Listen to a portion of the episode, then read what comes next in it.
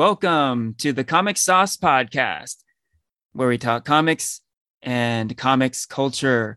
I am Henry Liu, and today I am joined by Christian Diadamo. Christian, how are you doing? Hi, ho, Henry. I'm doing fine and doodly. Excellent. Still in Ned Flanders mode, I see. Excellent. Yes, I'm also I am also joined um, by Porfirio Rangel. Porfirio, how goes? I'm good, Henry. Happy to be here. Awesome.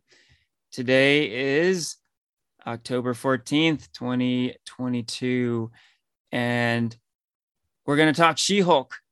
She Hulk, Attorney at Law, season one, just finished and when I say just finished, it really just finished yesterday, October 13th. So this is hot off the presses, fresh out of the oven, and we're going to get into it. Um, yeah. So with She Hulk, like we often do, uh, we can talk expectations. So, yeah, what were your expectations going into this season? She Hulk is a bit of a lesser known Marvel character, and um, there's never been a She Hulk live action portrayal in movies or TV. So this is a new thing, right? How did you feel going into this season? Uh, how about you Porfirio, you want to start off here? Yeah, so you know, when She-Hulk was first announced, I was really happy because, like you said, Henry, like there's never been a She-Hulk um project. Like, you know, she's been exists in the comics for so long.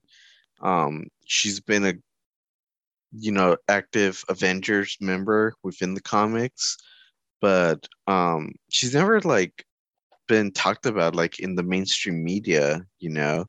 Like on TV or um, on the films or anything like that. So when they was announced that there's gonna be a She-Hulk TV show, I was ecstatic. I was like, yay, yay, finally. And um and then when the tr- the first trailer came out, I think I was like, you know, like had the same reaction as the general public that I was just not convinced with the CGI they had to make um the actress um, you know, green mon- um, monster. Um, I wasn't convinced, and it just looked really kind of like all like the previous MCU Disney Plus um, content, just kind of like family friendly humor. So I wasn't, I didn't have that that much high expectations, but I guess because of that, like when I started watching the show, like I was LOLing so hard and I was like really invested into it from like the first or second episode. Um but I really enjoyed it. Yeah. Cool. Uh, how about you, Christian? What were your expectations for She Hulk? Let's see. So I guess growing up, I've never really read much She-Hulk outside of like She-Hulk in like team ups and things like that. I've always kind of been aware uh, that she's been like an she's the attorney at law, um, and has like it's it's a much more comedic take with a lot of fourth wall breaking jokes. Um, and I I think I saw I this goes back to what I was a kid, but there was a, there was an Incredible Hulk show in the '90s I checked out a little bit here and there on like syndication. I think it was on like Fox at the time, and She-Hulk was part of that. And she, um, and she was cool. This this goes back a ways, a ways, so I don't remember that much from the show. Um, but I think that was like around that was how I was first introduced to the character. So I was actually excited to see where what they were going to do with her in the MCU.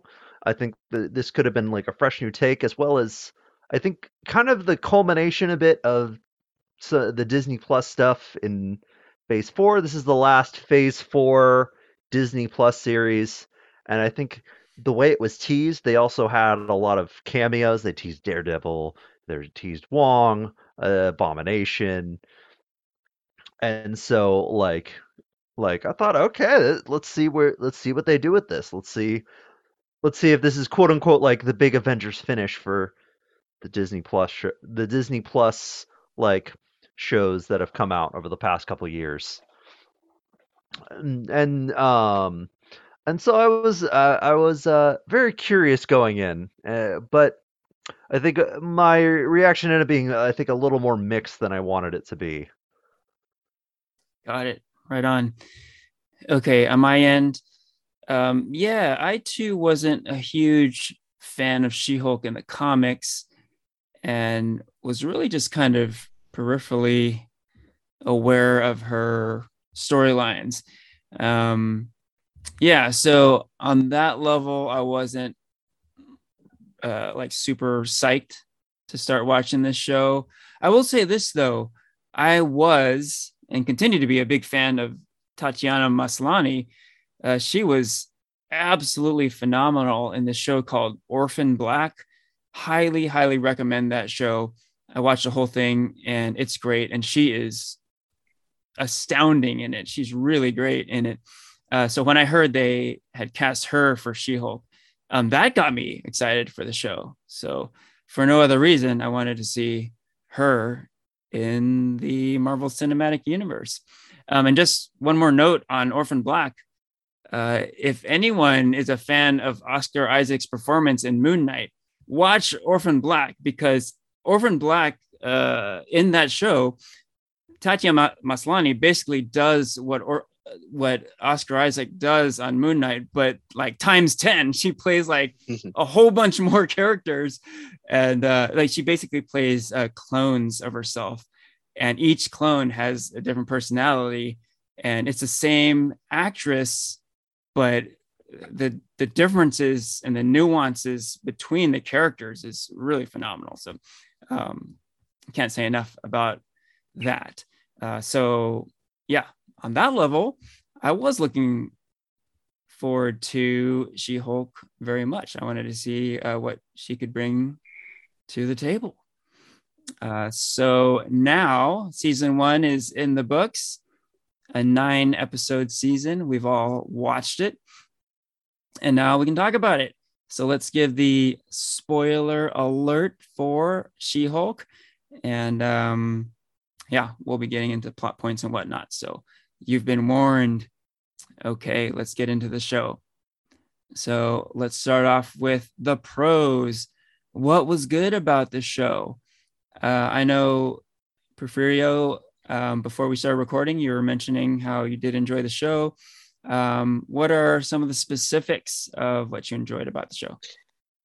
I think what I loved about the show is the whole like fourth wall breaking, how like it was I think Christian used these words when I first described it. It was it felt like a superhero sitcom, you know, like it didn't feel like um like there was like, you know, like huge stakes at huge like problems at stake, you know, like Avengers level Earth being threatened, whatever. It was like just cool like street level kind of issues or even like Peter Parker kind of issues of like fight like dating or paying the bills and finding a job while being a hero, you know? And um then the fourth wall just like gave it like an additional layer of humor, especially like when um it kind of like addressed issues that exist on a fandom level, you know, like how the toxic the toxic level of fandoms of like people being like, oh, like a She Hulk, like you know, like what happened to Hulk or whatever, and like you know, it's so funny because the show does address that, and just like how um female characters, black characters, gay characters, there's always like this like narrative of like, oh, it's not like a white male straight character like Thor or Iron Man or Captain America, then it's like somehow um woke, you know? It's like, oh, like stop putting like your political agenda um, in my face, and I feel like the show, because of the fourth wall breaking, like addresses that issue like head on. And so for me, that was a big um, added humor on my part. Like, and it, and it wasn't like in your face kind of storyline either. It was just like generally funny. I thought it was really funny. Yeah, that's a good point. It does address a lot of timely of the moment kind of stuff, uh, but um, it handles it in a very comedic way, so it doesn't like hit you over the head with stuff, right? Um, but I think yeah, you said a lot there, and I think uh, we'll definitely talk more about the toxic fanboy stuff and um, there's a lot of what you mentioned. But uh, uh, how about you, Christian? Uh, what did you like about the show? Yeah, um, I think actually one bit uh, I kind of want to expand on. I guess you were talking about uh, Tatiana Maslany, Henry, and how she did. She put in a really great performance as She-Hulk, um, and I did really like her. I thought um, she was a very relatable protagonist and um, she's someone in her 30s who has to deal with a career and trying to date online in their 30s um, uh, while like try, also trying to have like you know a social life and like ta- going to her parents. I did find like her performance and the character to be very relatable um and like you, you see her struggles and like there uh i think one like one of the best episodes of it uh episode seven which is the one where she goes to the abominations like therapy uh circle and goes to his like retreat. Mm-hmm. she gets ghosted by a guy and that makes her feel really really bad. And her whole like thing is like she's waiting for a text from him because she really wants this relationship to work. And I think like and I think one of the best moments of the series is uh her in the circle and how she like really opens up about about her struggle about like how what the what this really meant to her the you know this Josh uh the guy that she was dating and how he ghosted her how that made her feel how she's kind of worked around it and she was like talking to the other members um and I think that was a really like great like emotional beat for the show um, and I also think she she played pretty well off some of the other kind of more zanier characters and moments. I really I did enjoy like some of the setups for some of the more sitcom aspects where you uh she has she has her client who did does something really stupid that might be a Z-list hero like like Leapfrog in the episode after episode 8 and how they they want to be a superhero but they're bad at it and they do something zany and kind of stupid and she has to like work around that in court. I think that's like that's i think what what really worked for me. Is kind of her general arc as she-hulk and some of the the more like workplace comedy sitcom elements. Right on. And i do agree. I also enjoyed Tatiana Maslany in this show. I think she's great.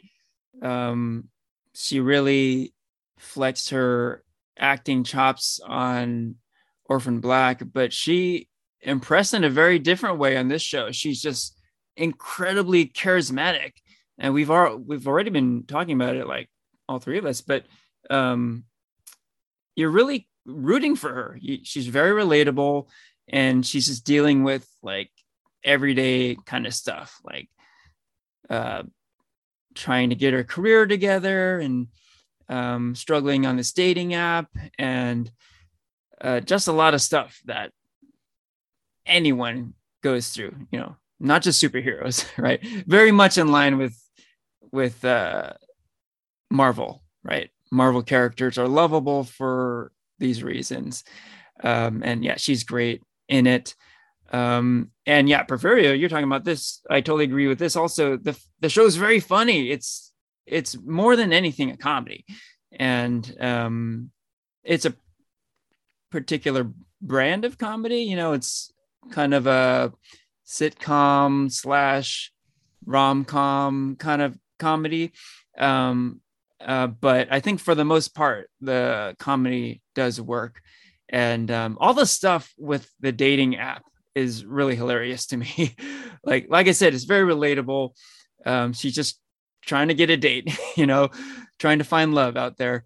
And um, yeah, just setting up her profile and swiping and on all that is is great. And later in the season, she actually uses the dating app stuff as a legal defense too. So I, I love how they tied all that together, and it just made for a lot of great comedic moments.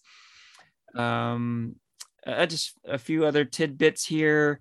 Uh, we talk about this a lot. Uh, how faithful is uh, the show to the comics? Um, I'm not super familiar with the comics, but I do know for a fact that uh, She Hulk in the comics has a history of breaking the fourth wall and being meta. So all this stuff a lot of people are talking about with this show is straight from the comics. The comics did do this very thing, right? Um, there are many She-Hulk covers where she's talking directly to the viewer, um, so that's cool. It's definitely faithful. Um, I thought the She-Hulk costume was cool. Um, it's kind of a, it's kind of looked like it kind of looks like a gym outfit, you know, or maybe like a wrestling singlet. Um, but I think it works. It, it, looks cool, and again, it's it is reminiscent of of She-Hulk costumes that we've seen in the comics. Um, one other thing I wanted to bring up, uh, I think we may have alluded to it already, but uh, there are MCU tie-ins here. Other characters in the Marvel Cinematic Universe do show up. We see Wong, we see Abomination, we see Daredevil, and of course we do see the Hulk himself, right? Uh, so I thought there were a lot of great moments w- with these crossovers. A lot of times these things happen as strictly for fan service and maybe not much substance behind them. But uh, I thought uh, these uh, crossovers work pretty well here in the show. Mm-hmm. All right. Uh, Porfirio, go ahead. I was just gonna say, like, continuing off Christian's idea, like, I I really did enjoy, like, you know, because Jen Walker's is a lawyer and everything, like the whole like how she was inside the superhero division of her law firm. And I thought it would have been cool to see like every episode being like a new superhero case or something. You know, like her first one was a big pro- high profile one, Abomination. Then, like you said, there's Leapfrog and um that immortal guy Oh, um, oh, yeah, yeah. He's he's a mutant, isn't he? Oh yeah, I forget his name, but I heard he he is a mutant. Uh huh. And I just I I wish the show kind of explored that a little bit more, like been a little bit like you know like kind of like um I don't know what's a court show like like Law and Order. Yeah, like Law and Order, like every episode being like a new case or something with like a different superhero. Um, I thought that would have been cool, but I still like the direction that they're going in. And even there was even an episode where they um referenced like how like the Sokovia Accords were repealed, you know. Right. Yeah, I remember when I heard that, I was like, "Oh, I didn't know this was official." So I guess it's officially yeah thing, huh? So yeah, so that's that's all been fine and dandy. Right on. Okay, so uh, clearly there are definitely aspects to the show we enjoyed, a lot of positives. What about negatives? Are there anything? Uh, are there any uh, aspects of the show you didn't like so much? Hmm. How about you, Christian? You want to start here? Yeah. So um, I'm actually, I think what Porfirio was talking about might be a good segue into, I guess, kind of a question I have for you guys um, about the show. Because Porfirio, you were talking about how you would you like the courtroom stuff, you know, and uh-huh. like how there was like kind of the zany comedy elements to it. Mm-hmm. Um, and I think that kind of leads into I think a problem I do have the show. I think the show has a bit of a it's like it doesn't know what it wants to be in a sense. Like it wants to do the sitcom stuff, the comedy with the uh, the fun court cases with superheroes kind of messing up and having their their issues and like kind of going through that in a courtroom setting. We have um, kind of the general character arc of She-Hulk herself and Jen, how she has to kind of find her herself as the She-Hulk character who's taken a bit of the limelight. Um, and on top of that, you you have a villain plot with Intelligentsia, and I I guess of course, and then she has her uh, quote unquote arch nemesis, um, Titania, who kind of shows up who shows up here and there as well. Um, and like I think that there's some elements to this I think that work, but do you guys like think like imagine if they picked one or two of those elements like, would you would you guys have liked it if, say, it was just a courtroom drama, eh, very episodic, week to week, zany thing, and then it kind of stops, and then you have the next thing, courtroom case, it kind of stops, maybe a little bit of a sprinkle here and there of a bit of a character arc of She-Hulk. Mhm. And like it, it just kind of does that until it ends. It's episodic, so it doesn't maybe a bigger finish with a bigger character in court or something like that. Because I, I do think that was that might have been uh, I think that's kind of where something I'm kind of going with was it it did feel like plot elements just kind of started and stopped. Titania shows up out of nowhere in episode one, and then she's kind of gone until she shows up again in another episode. For, and is kind of a has a very different motivation. Is completely different. I'm not sure if they actually explained why she busted through the wall of the courtroom in episode one. Uh, I might have missed it. I, I could I could have just missed that. Um, Intelligentsia is very much in the background. Um, they don't even tell She-Hulk about it. It was like uh, her friends that that find out about it until it kind of shows up at the very very end as the big climax. You know, where uh, in the Abomination's courtroom. Um, and then uh, you, uh, speaking of which, you also have a, a bit of a side plot with Abomination, where he has his court case, and then he kind of goes to the retreat that she goes to in episode seven, and then that culminates in the final episode in episode nine, where it finds out he's been hosting Intelligentsia at his at the retreat, Mhm. and it, it feels like a there's like a lot of plot elements that kind of just start, stop, or just kind of show up when they need to show up to move the show forward and I it it felt like a bit of like uh, I don't know. It just felt like uh, way too messy. So um, that's kind of my bit on it. Like, what do you guys think of that? Am I am I off base here, or do you guys I, feel that? I, wait, Uh, uh, real quick, Porfirio, I think I can address it at least from my perspective. Now, you you posed a question like, you know, essentially, w- how should you approach this show? hmm episodically or as like a, a single entity, almost like a movie, right? Yeah. I, I think that the best way to approach the show is to approach it episodically.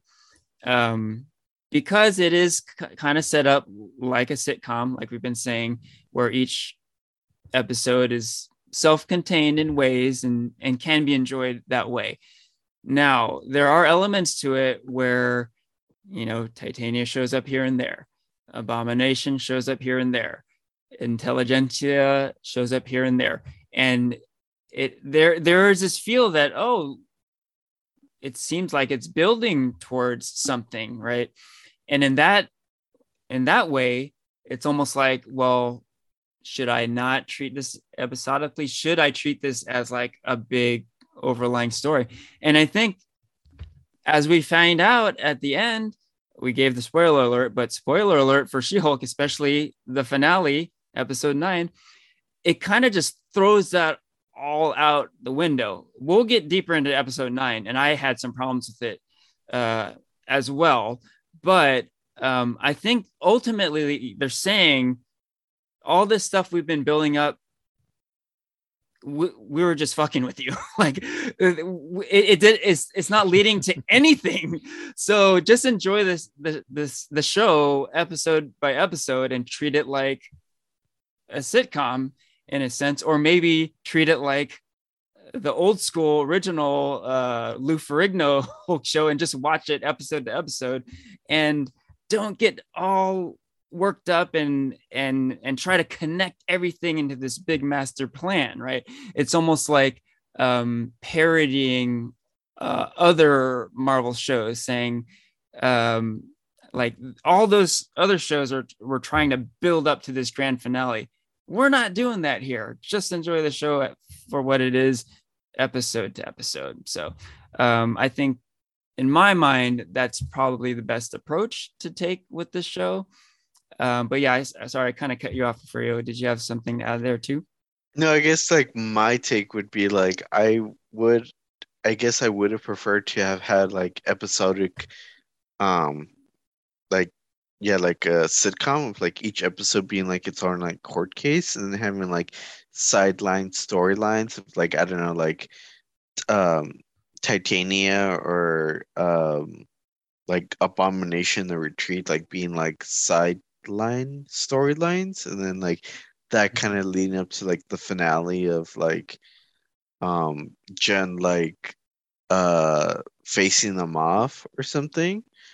Um I kind of would have preferred that cuz yeah now thinking back to it it just kind of seemed like a lot of this was like built up to nothing and even the build up was like ridiculous on its own end like um the whole like retreat and uh the episodes with um titania and there was like a wedding episode that for me just felt like was just a really big filler episode. Um yeah yeah yeah.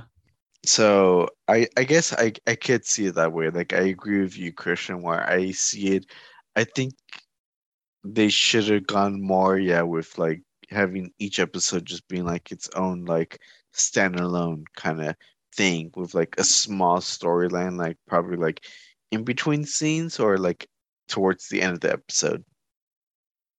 But that said, Porfirio, don't you think you can, in a way, appreciate each episode as its own thing and like just enjoy it on that level? Um, like with the the the season that just aired, like the the real season, or? Uh, yeah, yeah. Uh, I mean, I guess you could, but you you still feel that they were connected enough that you could yeah do them standalone. Mm-hmm. Okay. Especially like the whole like abomination, like why he you know he had to go through like you know, because like when we're first introduced to Abomination, we know him as a villain, you know, from Incredible Hulk and somewhat from Shang Chi. So yeah. you know, like there had to be a whole but a lot of like build up to like, do we trust this guy? Has he like, um, like, like uh, reformed into a new person? And what what's his retreat? You know i feel like they're they, like as a viewer there's always that little like suspicion like can we trust this guy? You know? And um even yeah like when like wong is introduced like uh that was like a whole like um yeah like sideline stuff of like stuff you had to know beforehand.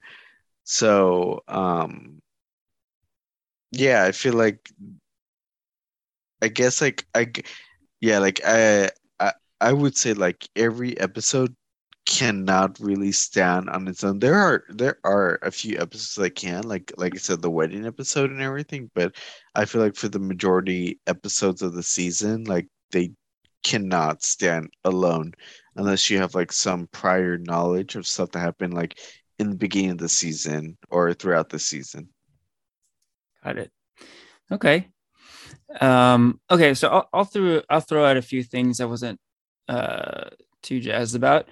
Um, this has been discussed before, even before the season started, but the CGI on this show, um, to me, not great.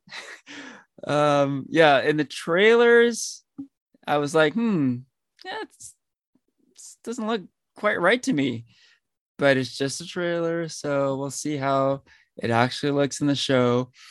And uh, sure enough, it didn't look quite right. um, yeah, I think with uh, with the the the She-Hulk character when she's in like full on She-Hulk form, it, it, just didn't look realistic. It, it it it looked like it was created by a computer. so um, there is that. And, um, you know, for a show like this, the CGI not being great isn't that critical because, you know, it's more of a comedic show. But I will say this there were action moments in it. And the CGI being a bit lackluster did make the action scenes suffer a bit. Um, so I think that should be said. If you're going in looking for awesome She-Hulk action, yeah, you're probably not going to get what you're looking for here. Um, for me, that's not what the show is about. The show is more about comedy and uh, getting to know the characters in the show. Uh, so not a huge negative, but a negative nevertheless. Um, what else here? Um, yeah, we've been talking a bit about that wedding episode where Jen Walters is a bridesmaid.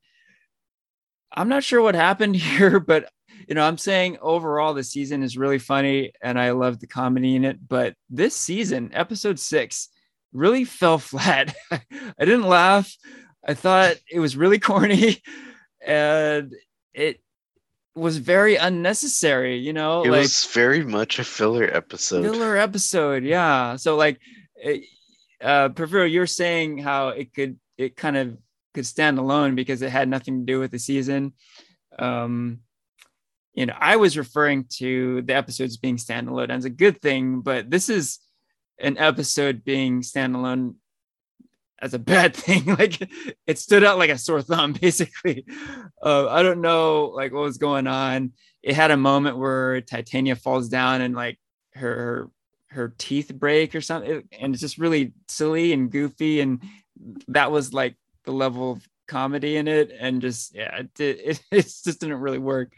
Um, and did stick out because like I'm telling you, episodes one through five, and then seven and eight, fantastic. I think I was I was laughing my ass off. Like uh, for real. I think you were saying you were laughing a lot. I was laughing a lot throughout the season again we'll get to episode nine in a bit uh, but um, yes episode six and then nine had some problems with um, yeah okay you know maybe we'll just talk about episode nine now that i just brought it up so episode nine the season finale um, this just happened it just aired yesterday so it's pretty fresh in our heads um, I'm sure a lot of Marvel fans have a lot of strong opinions, opinions in both directions for this episode because this episode was like completely bonkers. Okay. So we're talking about how this show, the whole season, has been very meta, breaking the fourth wall. Jen Walters talks directly to the audience throughout the season. Um, that was was already kind of jarring, um, but it wasn't like it was happening 100% of the time. And like I said earlier, this was something that happened in the comics. She Hulk does talk to the readers in the comics, um, so kind of cool uh, nod to the comics and um, the fact that Tatiana Maslany is delivering these lines of dialogue I think made it more palatable because she's so great. And when she talks to the camera directly into the camera, and like, and I felt like she was talking to me, that was cool. Like, I was like, wow, like she's great. She, she's really selling it. Right. But episode nine, they take this shit to a whole nother level. There, we see She Hulk break out of like the Disney Plus app and go to um, Marvel Studios and she goes to the writer's room and there's this completely off the wall behind the scenes stuff going on here. Um, I thought it was too much. I, I, I really did. Um, it didn't ruin the season for me, um, but it kind of ruined the episode. Like I, the episode went uh, way too far in their suspect. I think. Um, thoughts. Uh, Christian, how about you? Yeah. Episode uh, nine. Uh, episode nine. Yeah, I wasn't a, I wasn't a big fan of episode nine either. I think uh, I actually kind of like like the way it started. You know, you kind of see her hit rock bottom Um, she loses her job. She gets she has to wear the inhibitor. Um, the world, you know, she's in a sit like she's like been defamed, and how is she gonna get back at Intelligencia that's burned her so hard in the last episode? And so, you know, it, you know, she's living with her parents. She's at kind of her lowest low, and the episode seems to be does build up to like a bit of like a fight with Intelligencia um and it it starts throwing more and more elements I- into the fray in in that um kind of uh where you know uh retreat that they're at the abominations retreat which he he makes like a surprise appearance um and so it does feel like it's moving towards your usual Marvel thing, and I think it seems like they really wanted to subvert that. But be but they take all this time to to go into the Marvel studios to talk to Kevin to to like make Marvel jokes, and I think it, it's like a scene that like I think in a vacuum on its own is fine. Like at She-Hulk, she talks to the writers of the comic book and the comic book and so this does feel a bit like an extension of something like that. But like because she had never done anything that like far out, this felt way too far out of left field at this point. Like it felt like it, we were watching a different show at this point, you know?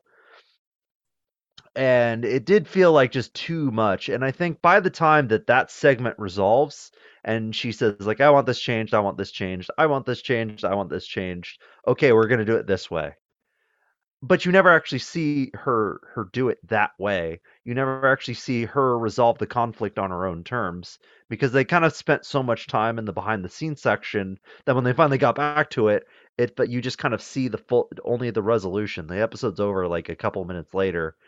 You just have her you see todd get arrested by the cops and then she goes into the courtroom to to do the case. And I think it it felt like there really needed a scene where she's in the courtroom and she she gives her big speech. Um, she kind of she might piece back the different pieces of Intelligencia of kind of what they did, when they did it, calls people out, calls out Josh because we haven't really heard from Josh, and that was the you know that was the guy that ghosted her, and she calls out these different members and she does tie up the season with a nice little bow. And I think it really needed something like that because I think while there were some funny jokes and bits in that section, I felt very like I felt unsatisfied when I finished the episode, you know? I felt like I didn't see the re- I didn't see it resolve. It all happened off screen. Great points, Christian. Um, one thing you brought up really resonates with me. And that's the fact that it went too far and it wasn't consistent with breaking the fourth wall earlier in the season, right? We've talked about this on the podcast before how the logic of a show or movie, even if it's totally bonkers, it's okay if it is consistent with the world you've built, right? So, right away in this show, we've established that this is a fourth wall breaking show like right away. Uh, so that's established. But what hadn't been established is She Hulk going into like real life and talking to She Hulk writers and going to Marvel Studios, right? That it, that that had not been established, and yeah, it was very jarring. And um, I think you and I agree that it was a bit too far. Um, and real quick before we go to you, um, a couple of things I forgot um, I do appreciate the inventiveness of this episode. I love the attempt because we've been talking about this a lot about how um, the MCU does need to branch out and try new things and take some risks, right? Um, and they certainly did that here. Um, episode nine, I felt like uh, they kind of maybe came up snake eyes here, but at least they attempted it. I appreciate that. And um, one other thing, I love the very beginning of the episode where it's an awesome homage to the original Hulk series with Lou Ferrigno. Mm. that is so awesome. Like I was like loving it. I I I love that. Um, and then it kind of went like off the rails, right? But um, I I love that intro. Love it, love it, love it. Okay, um, episode nine, Porfirio, what's your take? You know, t- when when the episode first started, I I didn't know. I thought it was just gonna be like, like a normal She-Hulk episode. You know, just like She-Hulk like fighting the bad guys, like maybe suing them or something, and then like you know gain like a good um victory lap at the end of the movie. But the whole like yeah like fourth wall breaking, I thought was I thought was really genius.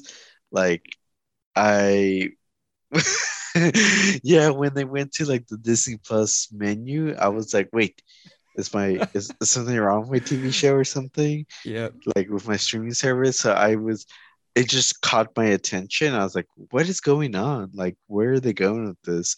And that just like, yeah, like straight on brought my attention. And then the whole like Kevin Feige character. Um, does anyone know if that was actually like Kevin talking or I don't know. Oh, that's a good question. No, I don't know. You're you're definitely meant to think she's gonna talk to Kevin Feige, but then she ends up talking to a robot, right? Which Well, I didn't. funny. Okay, well, because okay, the thing is, like, I was, you know, I do this every time, but I always watch my stuff in subtitles. So when they were talking about Kevin, like in the writers' room, there was like the whole like abbreviation, like K dot E Oh. dot V I N. And so I was like, I was like, is this like a typo or something? And then when she went into the Karen Feige's room, I was like, oh, that makes sense. But um, yeah, I I did, yeah, Oh, so you you you probably weren't made to think that she was going to talk to Kevin Feige himself because you saw his name abbreviated like that. yeah. I thought, Interesting. yeah, like I thought, like um, yeah, it was gonna be like some kind of like I I don't know what I to to- to think, but I was like, "Hmm, I don't know what this is, but um, like I said, I saw the subtitles, like how they spelled out Kevin, and you know they only say his name just Kevin. They don't say like Kevin Feige or anything. I was like, is this like a typo in the subtitles or something? But then it clicked when you know when she met the robot. I was like, oh, he stands for yada yada yada. You know. Yeah. Yeah. Um, but uh, yeah, like so, you know, when She-Hulk goes and meets Kevin Feige, I think she addresses stuff that, like, you know, like we continue talking about in our podcast, especially with like Rainier about like the MCU formula, how Yeah. like the endings are always just like a big fight scene and every Marvel project's always the same. And even like She-Hulk was like, it doesn't make sense. Like, why have um Tatiana and Bruce Banner and like this guy taking the Hulk serum become like the villain? Like a lot of shit does not make sense, you know? yeah. like like I think in my head when I, when she was talking about that, it reminded me instantly when like you were talking about like Shang Chi when like there was like that whole like dragon fight scene Yeah. at the end. Like I was like, that's so true. A lot of this shit does not make sense. Um, Yeah.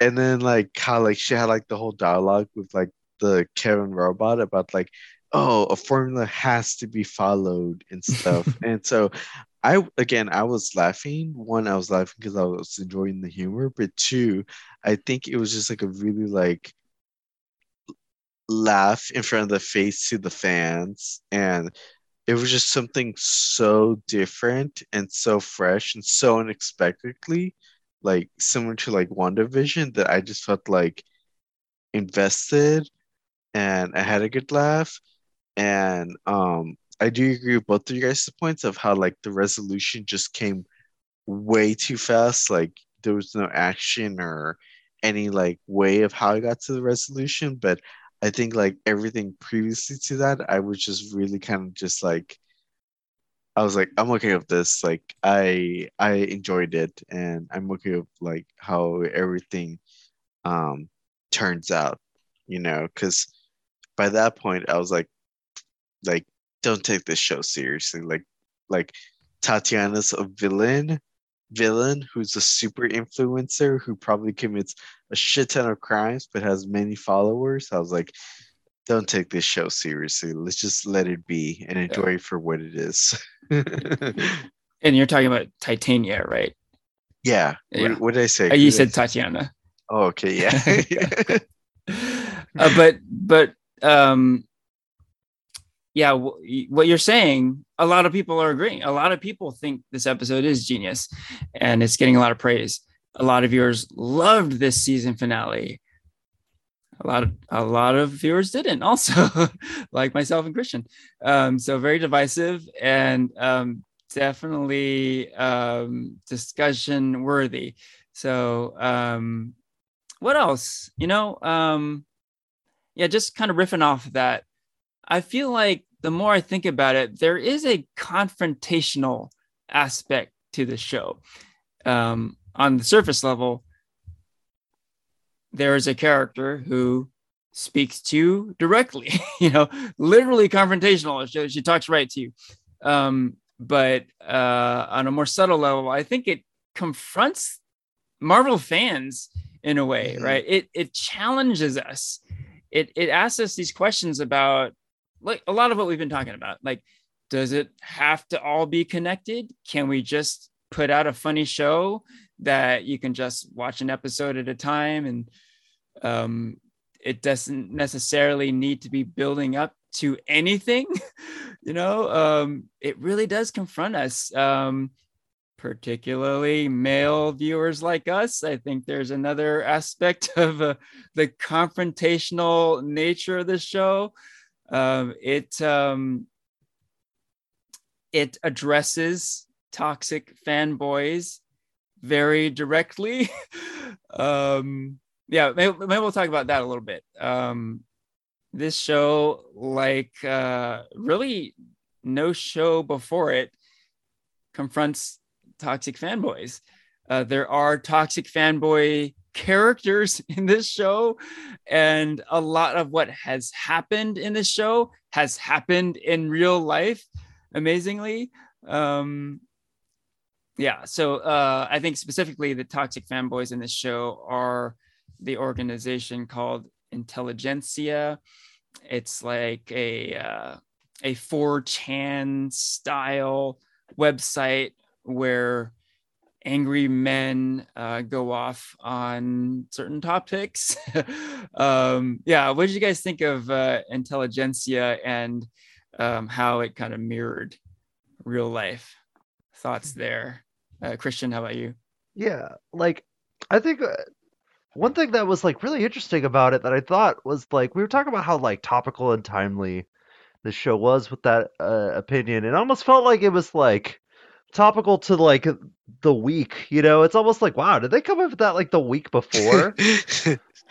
Mhm. Um, I know it's just harping on the messiness. I don't mean that in like a bad way. I, I like, um, I do mean that in like a like it felt like, you know, you would hear stuff about like people like dissing She-Hulk online. You'd see videos. Oh, the show's terrible. uh, Yada yada yada.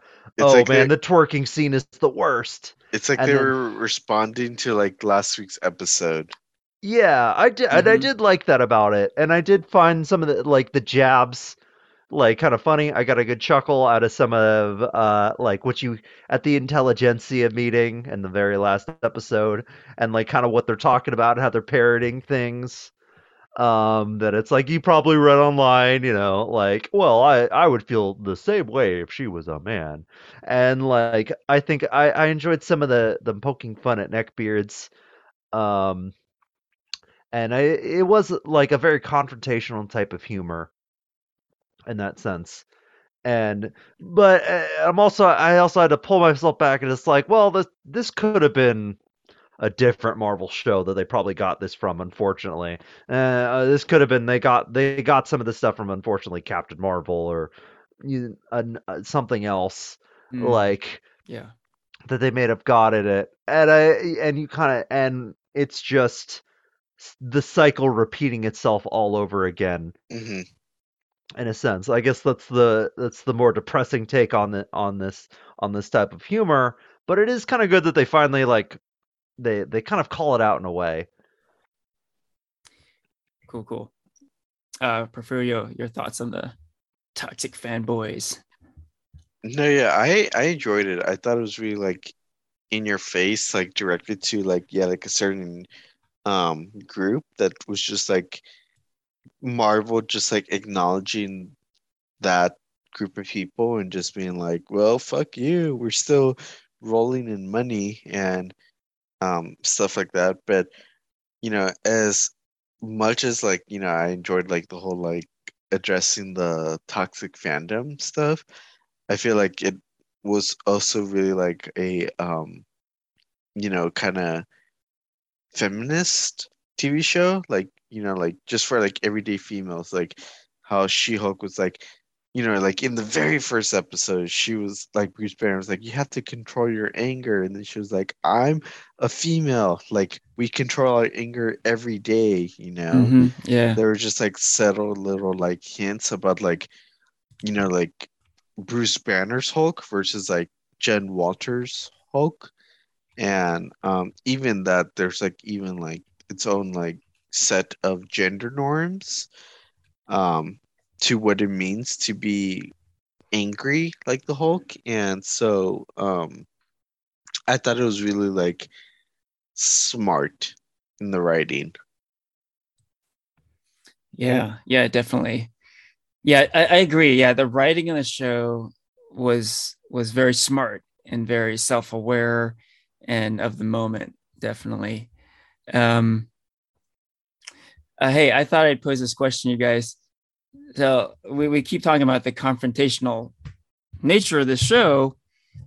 Did you ever feel like you were being attacked or you were being, I don't know, addressed in any way?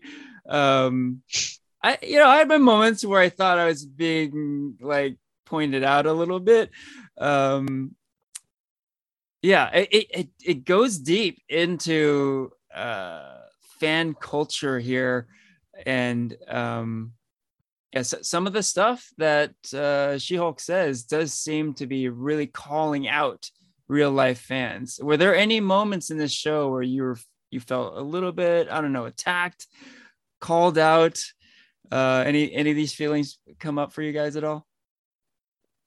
Hmm. Yeah, like I guess so. I'll admit that. It, it it's it's kind of hard to admit, you know. It's like, yeah, I'm I'm totally a neckbeard here, and uh, like uh, there were definitely some, you know, ja- you know, jabs at my what felt like my expense with some of the Intelligencia stuff. I think. I mean, I, I took the jab well. I, I think it's funny, and I think it's like, okay, yeah, you got me. You got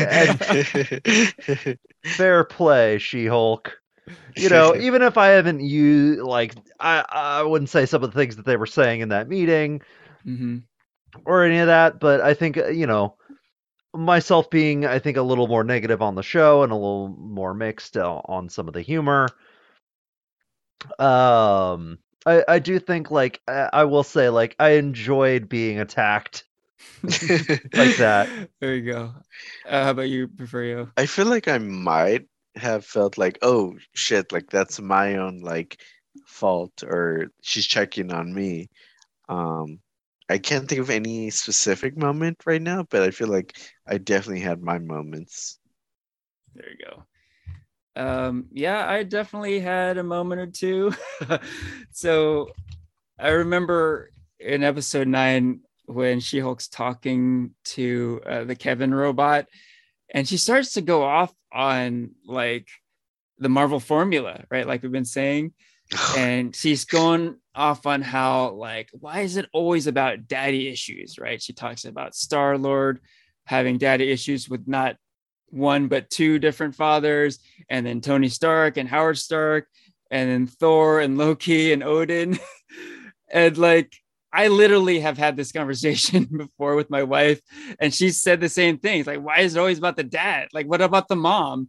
And i would be like but you know you know, that's just the character. And then I'll bring up like, oh, what about Thor's mom? He had a nice moment with his mom and in Avengers Endgame, right? And it's just like one scene that that's like my defense.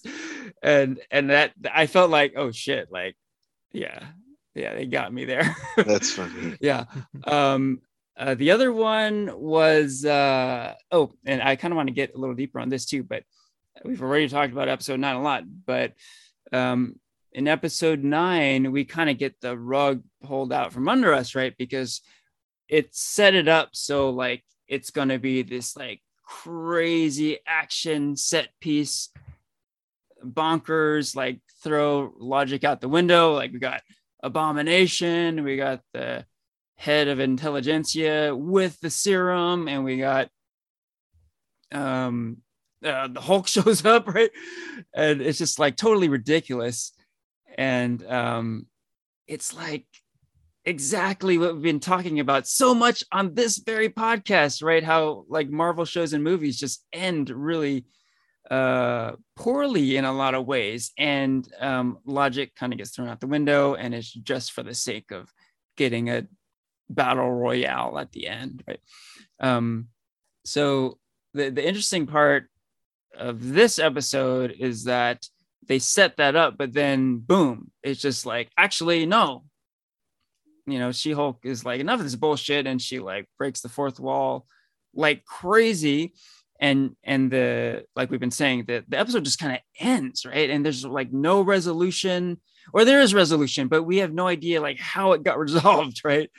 And, um, yeah, I, I felt pretty unsatisfied, much like, uh, what Christian you've voiced here. And, um, I felt like, oh, now, now I mean, th- this episode is pretty fresh on my mind, just aired yesterday. But the more I think about it, like it, it was done purposefully, right? It was it was to mess with our heads. It, it set us up for like the same old Marvel ending, but then boom, no, we're doing something completely different, and ultimately pretty unsatisfying. And again, I think purposefully unsatisfying just to call out the ridiculousness of your typical Marvel ending, right? Um, so again, I felt kind of called out here because I've been I've been so staunch about like um, how how great MCU stuff is, and and they're just calling it out, saying, "Well, this the way they end these shows and movies are are just garbage, right?" And uh, and and they're just calling it out, and um, as ridiculous as it was to see, you know, the Hulk abomination, this Intelligencia guy, and She Hulk about to like do battle in this room, it's basically no less ridiculous than a lot of this other stuff we've seen, right? The season finale of Hawkeye, when it's Kate and Clint uh, on the ice rink with all the uh, the tracksuit mafia, right? and the, the two dragons at the end of Shang-Chi, like we've seen it time and again where there's just this ridiculous ending, right? And in a way, it was kind of exaggerated here, but ultimately it was kind of no different, right? So um, there is that. Okay. Um, so I feel like uh, one of the messages, one of many messages I think in the show is that um, that the fans just need to kind of lighten up. like I felt like uh, a, a lot of times, like a lot of what we talk about in this show is like things should be a certain way, and we're very opinionated. Um, and I think the show is kind of saying, you know, like why why take this shit so seriously why just lighten up mm-hmm. and enjoy like a comedic show mm-hmm. right um so yeah, still kind of processing all this stuff, but I feel like, yeah, maybe that's one of the messages going on here. Uh, so I'm kind of rambling here. Uh, any any thoughts on on uh, any of that? Hmm. oh yeah, go for it, Fury. I was gonna say, like, I you know I love this show. The one thing I did not like, and I could have dealt without, was the. I know this is one thing fans liked, but I this is one thing I did not like was um the addition of Daredevil. Ooh. You know, ah, you know, you guys know how much I love Daredevil. Uh, you know how like you guys, you guys know how much I love Daredevil and the Netflix show and everything, but just the direction they've been taking like the Daredevil characters, like not this, not just this, but like Hawkeye's Kingpin and everything. like it's just a little too Disney, too little like funny, you know, like you know, Daredevil has his moments where it's like, ah ha ha, that's funny, you know? Like, um, but I felt like Daredevil's addition within the show is just way too comedic. And um to me, you know, because again, I love Daredevil. I I love the Netflix show. I'm just like, if this is the direction they're gonna have Daredevil in the in the Disney Plus reboot, please don't make it. Like, I'm just like, don't make it. Then let Daredevil stay in the graveyard with the Netflix, and I'll remember him like that. Solid point, Porfirio, and good segue because that is exactly what I wanted to get into next, and that is Daredevil. And maybe more than any other aspect in the show, this is very confrontational too, right? It really challenges you. This is a completely different Daredevil. It's the same actor, it's still Charlie Cox, uh, but it's a completely different vibe, a completely different tone. Um, okay, so I don't think I had, well, I know I didn't have as much of a, of a problem as you did, Porfirio. And I, I think here, here's what I think they were driving at with this character. I think what they were trying to do was do something of a gender role reversal. I think they were trying to insert Daredevil into this show like female superheroes have been inserted into shows and movies in the past. Um, it made me think of the earlier appearances of Black Widow in the MCU. So when Black Widow first appeared in the MCU, she was very much an object of desire. Um, Matt Murdock in the show is very much an object of Jen Walters' desire. And um, Black Widow is given a cool action scene in like Iron Man 2. It, it, and it was a little bit like um, kind of wedged in, right? She had this this moment where she like fights off all these henchmen, right? And it just seemed like she did a little bit over the top, like she does all these acrobatic moves, and in the end, it it didn't uh, add up to much. Like it didn't, it wasn't that necessary, right? Um, so similarly, Daredevil does that in the show, right? There's a scene where he he battles all these henchmen, and th- that scene is is very reminiscent of of the devil devil you yeah. know and love right right it's it's yeah. kind of reminiscent of the netflix shows it's like in a dark hallway mm-hmm. and he mm-hmm. he does very impressive acrobatic moves right but in the end it's like not very valuable because right after that she hulk just like smashes a bunch of dudes with like a wall right and um so i think this was all done kind of purposely it's it's to show uh like i said this gender reversal where like hey guess what you know we're going to take a beloved male superhero and give him the female superhero treatment and uh see how you like it right kind of thing and uh i, I thought i thought it was, was kind of cool like you know um maybe it's because i i have a feeling the daredevil show is going to be nothing like this and they're just doing something kind of wild with this character right now. Um, and don't worry, you know, we'll, we'll get we'll get the the Daredevil we know and love later. For now, check this shit out. This is just this shit's crazy, right? It's just wild, mm-hmm. and I think ultimately pretty funny. Uh, uh, so Christian, what do you think about the Daredevil appearances on this show? Hmm. Yeah, that's a, it's an interesting. like still like thinking over your take, Henry. That's an interesting take. I actually didn't think about that about Daredevil before, or about Daredevil in the show before. Uh-huh. Um, but I think the way I interpreted it, what I saw, um, I I was pretty mixed on how I felt about him personally in the show. You'll love the Netflix show, great, and like. I think like I guess I'm gonna compare him to Batman a little bit right here. I think Um, I see them both as very similar because uh, Frank Miller both kind of like rebooted them, both characters, and kind of went down a very similar path in the 1980s Yep. with like very darker tones in uh, very noir heavy. And I think the Netflix show really captured that uh, Frank Miller feel like really, really well. And and so this one definitely is a different take on Daredevil. He's a lot more swashbuckling. He cracks more jokes. He's much more quippy. Um, and he's got his Silver Age suit on. Um, and Yeah. while I've never read any any of the older Daredevil comics from that era, um, it feels like they wanted to channel more of that.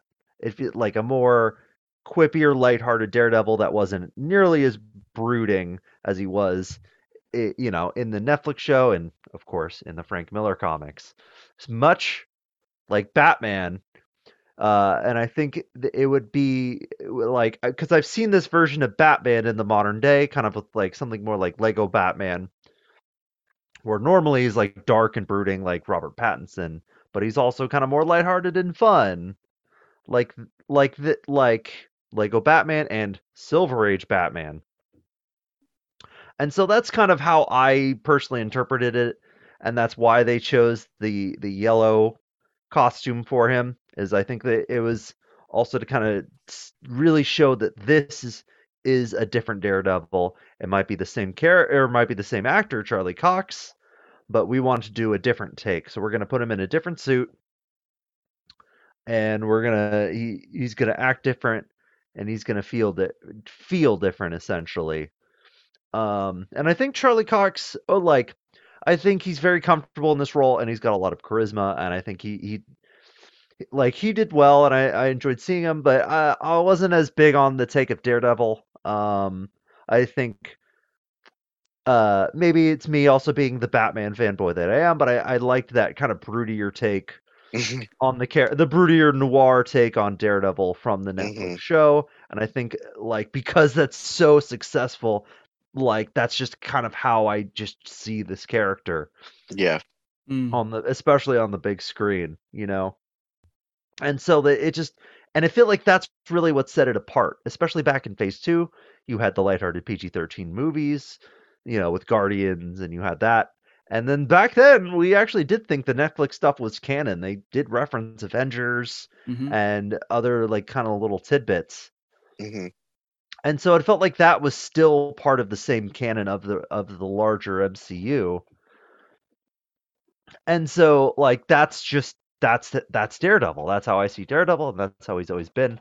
And the darker tone is really what set him apart. But I think without that edge, it feels like he is missing something a bit when when I'm watching him now. And of course, the fight scene did feel a bit more CGI heavy, whereas the his big well-known fight scenes in the show were very very practical and super hard hitting. And so like I'm mixed, but I really hope they kind of move back towards that Frank Milleriness Yeah. in Born Again, especially because it's called Daredevil Born Again, and this is just a one-off, uh, like kind of, kind of confrontational gender reversal, like you said, but only fits into this show. hmm Right on.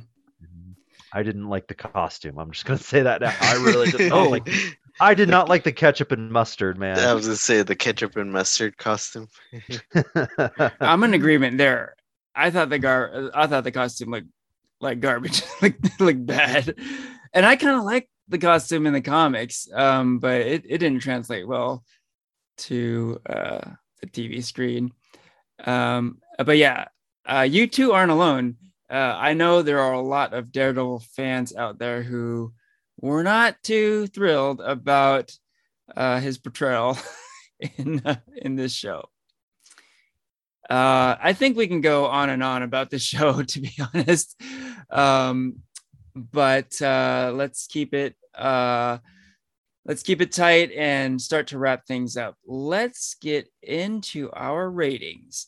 How would you rate She-Hulk season one on a scale of one to five?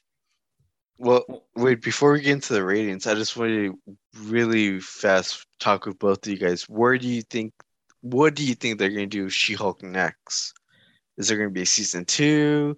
Is she going to be in the MCU? Like in the films? Like, where do you guys see, um, where do you guys see Marvel taking the character next? Is she going to be in Deadpool 3? Good question. Hmm. Uh, I had some thoughts. Um, yeah, like anything in the MCU, we can expect to see She Hulk elsewhere. Um, and I think it would be a good move to have her in a more traditional portrayal. I think it's cool that they took all these crazy risks and um, meta takes on the character on this show.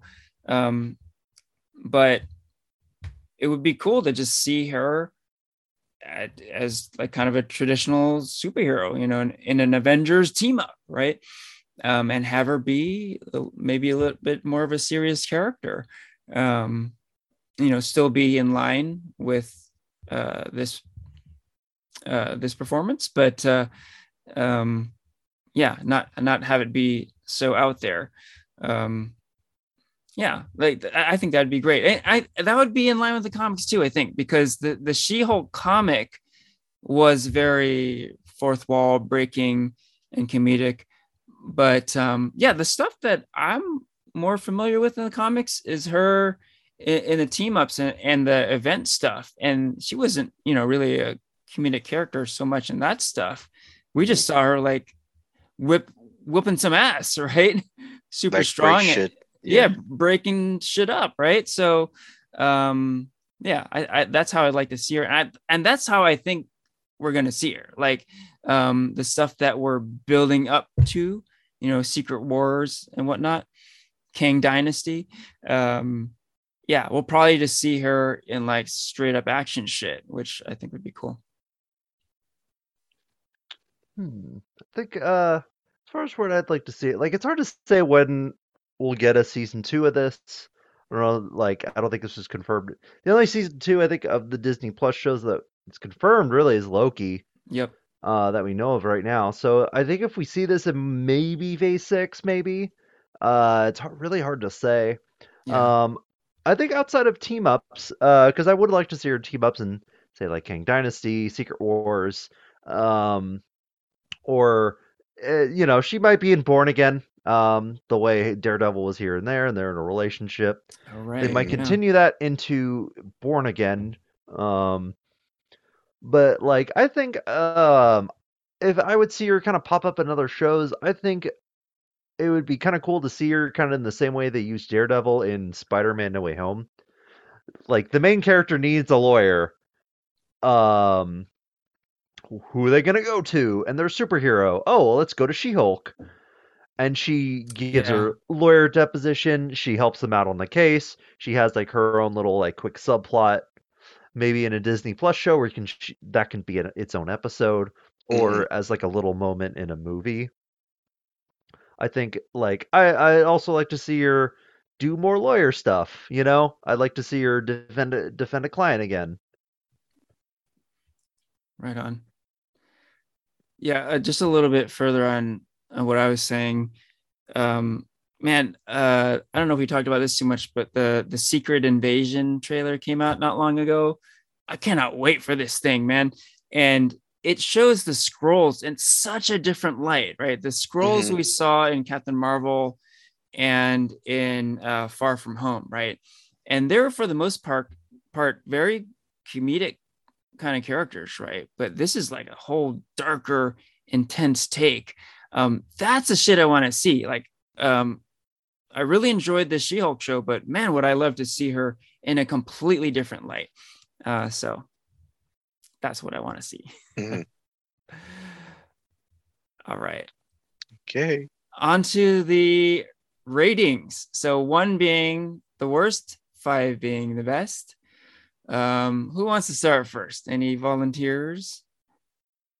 How about uh Porfirio? Porfirio? Yeah, sure. Yeah? Okay. Sure, sure, sure.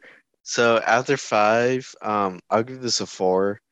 Um, I really loved this show. I thought it was really funny. It was one of the few shows I looked forward to watching every week. Um, I thought it was something really fresh. I haven't liked a show this or besides Ms. Marvel. Um, I haven't liked this show this this much since probably WandaVision, just because it doesn't follow the traditional MCU formula. Um, obviously, like I've you've heard me talk about like its faults. Um, every now and then especially with Daredevil, that like that alone, like how they treat Daredevil is a whole point down. Like, um, but uh, yeah, I really I had a lot of fun with the show, and I just liked the whole new something new um that they did with She-Hulk, and it was just a really fun take on its fans and on the character. Excellent. Okay, how about you, Christian? Hmm. I have a okay, so I have a I'm gonna have a bit of a hard time rating this one. Um because I think like uh, comedy is very subjective, of course. Um True. and this this one this show definitely made me kind of think about what I find funny and kind of where my sense of humor lies. Um and like I think this show definitely uh, existed outside of my sen- my sense of humor and like kind of what I found funny, what I generally find funny. Um, because because like you know, I'm glad that you guys were laughing the whole time and that you guys are having a great time. And I think the show is entertaining, and I kind of see the parts that were entertaining, but I, I you know I didn't really find any of it funny. It ju- just didn't really click with me. Um, but at the same time, I also kind of thought, you know, like I I think like I really liked that kind of more hard art edge, especially in my humor.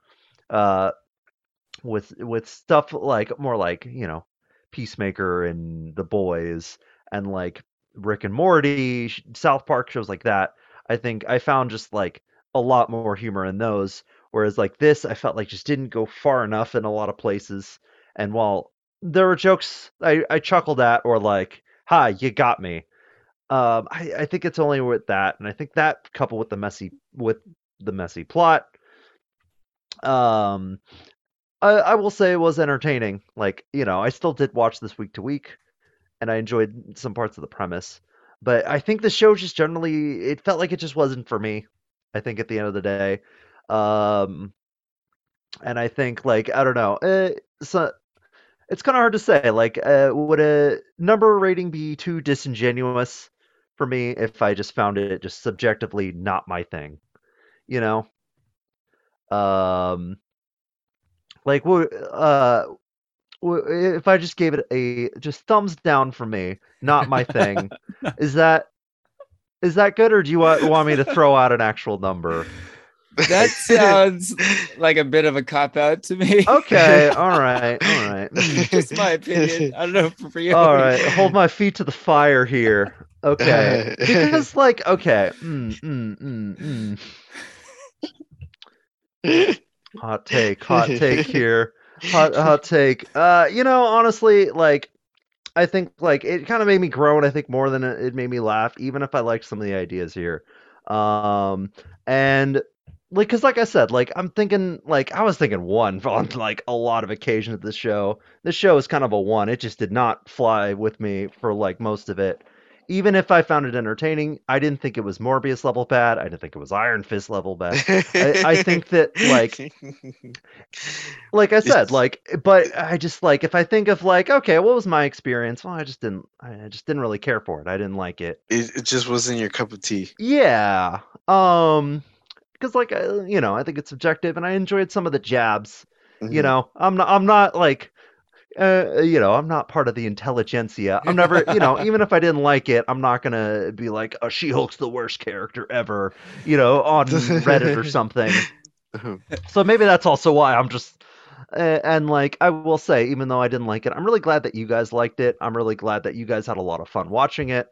Um, and I see there's a lot of fans there. I think if I see someone dressed as She-Hulk at the next Comic Con, I think that would be awesome. I would love, you know, I think that would be great. I think that like you know there is a me- there is a, a message here that um probably needs to be said as well. So I guess that is my rating. A one. Unfortunately, A one. yeah, but Uh, it's a kind of a soft one. You know, it feels. That's why I said it feels a bit disingenuous to really I- give it a one. But at the same time, I don't think me and Christian have ever had like I mean I know I've had like opposite ends from with Henry, but I don't think me and Mhm. Christian have ever had like opposite ends when it comes to reviews. Yeah, I don't think so, so. yeah, not for me. That's why I just said, eh. Not for me. okay. But there is there are bright spots there. Like I said, it's not Morbius. I'm not angry saying it's a hard one. I hate this. That is a very honest take, Christian. I praise you for your honesty. And you know, it's funny. It it kind of uh, brings to light the confrontational aspect we've been talking about a lot, because the fact that you're not a fan of the show and you had a lot of problems with it, um, got you thinking probably like, oh shoot, if I give this a one, like, am I one of these dudes now? Like, am I like exactly what the show is talking about Uh, and, it's it confronts you right it, it really kind of Mhm. calls you out and uh yeah uh it pretty interesting stuff right yeah, I know. Like I, I don't want to say anything about me or anything, but uh, right I like I said, you know, I may have I may have taken a jab here and there, and I enjoyed the jabs that were taken. right on right on um okay so on my end um i'm gonna go with a four out of five like Porfirio. um highly enjoyed the season um, I will say this. Uh, I, I did have some issues. Um, I think I mentioned, but episode six and nine, I definitely had some problems with. Um, pretty much went through why already, but um, yeah, I, I will say that uh, it's it wasn't a perfect season for me. Um, but uh, there were even those episodes I think had some bright spots, and the other episodes a lot. You know, I was I was laughing throughout and um, you know, I think I mentioned a lot of specifics. Tatiana Mas- Tatiana Maslany was great, um, and uh, like I've continually been saying, I, I think it's funny. I, I really do think it's it's genuinely funny. Um, but you know, the more I've been thinking about it, I think maybe the top reason why I enjoyed this season so much is that I really did not know what was going to happen next. From from the very beginning of the of the show like we've been saying it's it confronts you. It's like whoa she's talking directly to me. I haven't seen this in a marvel show before. I haven't seen this in a marvel movie before. Uh, this is weird. And i don't know where this is going and then after episode one finished i was like wow that was great that's really funny i enjoyed it and i really didn't know what was in store for episode two. And then after episode two, I was like, bring it on, man. that was great. I want to see the next one. And I don't know what's going to happen. And um, I think that's the, the point, one of the many points of the show that um, a Marvel show or movie, any show or movie, doesn't have to be a specific thing, right? It, it, it can be uh, not formulaic, right? And um, that was very cool. Very cool how I just uh, didn't know what was going to happen next. Uh, there was a level of excitement there. Um, you know me, I, I love all this MCU stuff. Well, I love a lot of this MCU stuff, and um, a, lot of it is I kind of know what I'm gonna get. I, I know there's there's to be certain story beats and a certain type of of, of climactic finish um, and i embrace it and i love it. But uh, this kind of this show kind of uh, put turned all that upside down right? And i was like i don't know what's to happen um, and I think maybe some folks may have been put off by that a bit. Uh, but uh, I find I found myself really loving that, you know, that uh, not knowing. Yeah. Uh, so this has been a good good one. a lot of differing opinions, and uh, I think it's great. I think it's great that uh, we're not always on the same page every time. Mm-hmm. And with that, we can wrap up the episode. This is Farewell from Henry, Christian, and Porfirio.